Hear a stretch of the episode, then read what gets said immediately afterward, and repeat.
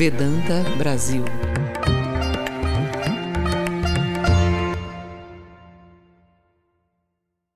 A história do Ramakrishna, do homem que era muito humilde e ele vendia quadros na feira. Aí a pessoa ia comprar e falava, quanto custa esse quadro?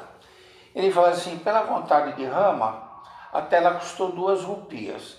Pela vontade de Rama, a tinta custou três.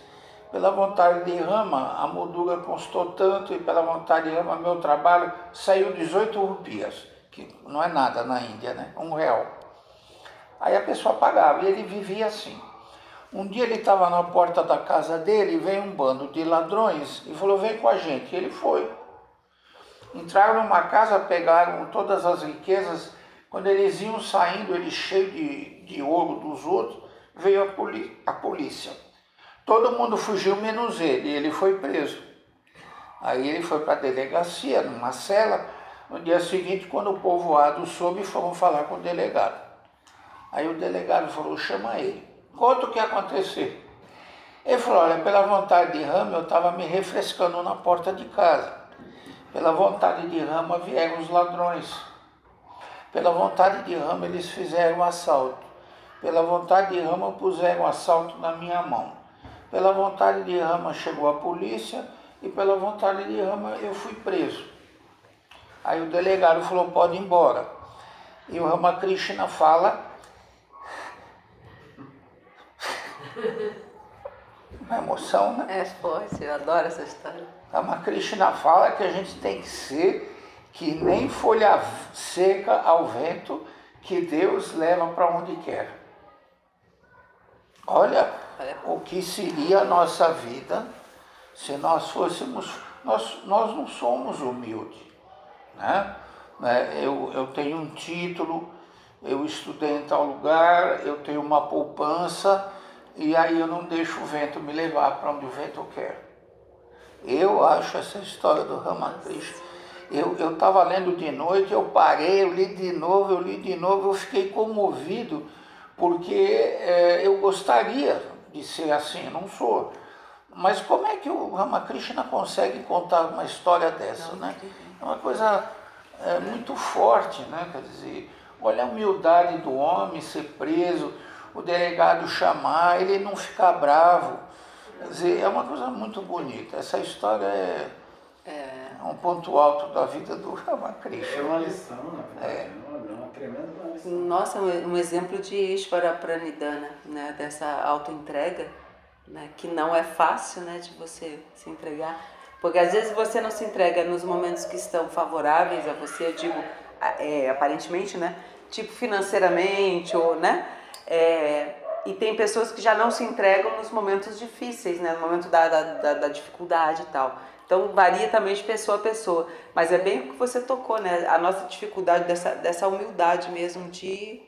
Que não é tamásico, né? Que é completamente. Isso que você está falando é no nível sátifico, lá em cima, completamente diferente. É, precisa entender. Precisa entender, porque é profunda a diferença. É. Senão a pessoa fica assim, não, se Deus quiser eu trabalho, se Deus quiser. E aquela pessoa usa isso como desculpa para não fazer nada. Mas isso que ele trouxe, esse exemplo que ele trouxe, completamente diferente. É, é não é deixar a vida me levar, não, né? Não, é, é num outro nível, você precisa estar em sintonia com Olha, Deus. O Oswaldo de Andrade, em 1922, na Semana da Arte Moderna, ele falou uma frase que saiu no jornal e eu copiei. A alegria é o divisor de águas. Porque se um cara vier aqui e souber tudo de Vivekananda e de Ramakrishna e for triste, tem alguma coisa errada. A alegria é o divisor. Então esse cara aí, ser preso, ir para cadeia e não se revoltar, ele é um homem alegre. Porque se você pegar um cara que não tem nada, que dorme da rua e não se queixa de nada, vai atrás, lava o pé do cara, porque o cara é iluminado. Essa aqui a gente faz o contrário a gente vai acumulando, acumulando, acumulando e não é feliz, né? Verdade. Profundo isso também. Aí, ó, Santosha. Outro, é, outro Niyama. A gente, ele trouxe, né, Ishvara Pranidhana, agora trouxe Santosha. Tudo segundo passo, né, do yoga. Não. Olha que, que profundo isso, né? Porque às vezes as pessoas veem, veem essas palavrinhas e acham que elas são fáceis. Que é fácil de você assim ter o contentamento, ter essa alegria com qual, qual coisa esteja dessa forma ou de outra forma, aquilo não não abalar você, não. Ter a equanimidade também, né? Que essa, essa alegria vai levar você a esse estado de equanimidade. Ver como é que eles são casados, né? Como é que uma coisa, uma virtude leva a outra, né? Impressionante. Mas você vê que a pessoa tem que estar num estado de gratidão, né? Sim. Pela vontade de Rama, a tela custou duas rupias. Pela, o cara tá, ele vive em constante agradecimento. Porque quem não vive agradecendo não, não pode ser desprendido, né? E não fica de vítima da situação, né? Não se coloca como senhor da ação, né? Quer dizer, o ego é o ego bem adestrado ali, né? Poderia até dizer ausência de ego, mas não é, quer dizer, é um ego bem estabilizado. É, é um ego sadio. É né? um ego sadio. Por exemplo, lá na Índia, quando eu estava na Índia, eu vi uns, uns sannyasi meditando. Uh, eu brinco, eles parecem uma meba, né? Porque eles não expressam emoções no sentido que eles não estão num processo, ai, me falta isso, ai, eu preciso daquilo. Eles estão sentadinhos ali, se lavaram, meditam, e eles ficam num estado de, não é indiferença, de numa neutralidade de uma mente parada. Uhum. Então eu olhava aquilo e eles estavam num estado de alegria interna. Me fala uma coisa, o que que foi aquela dor de dente que você teve há 20 anos atrás.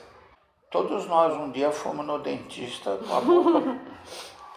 o que, que é aquela dor de dente hoje? Nada. Daqui a um pouco a gente vai morrer, a gente tem que lembrar disso. O Alexandre Magno, apesar de sanguinário, ele quis que os médicos levassem o caixão, que ele fosse com as mãos de fora do caixão e a riqueza fosse posta ao, o que ele, as joias né, ao lado do caminho que ele ia passar. Aí perguntaram por quê?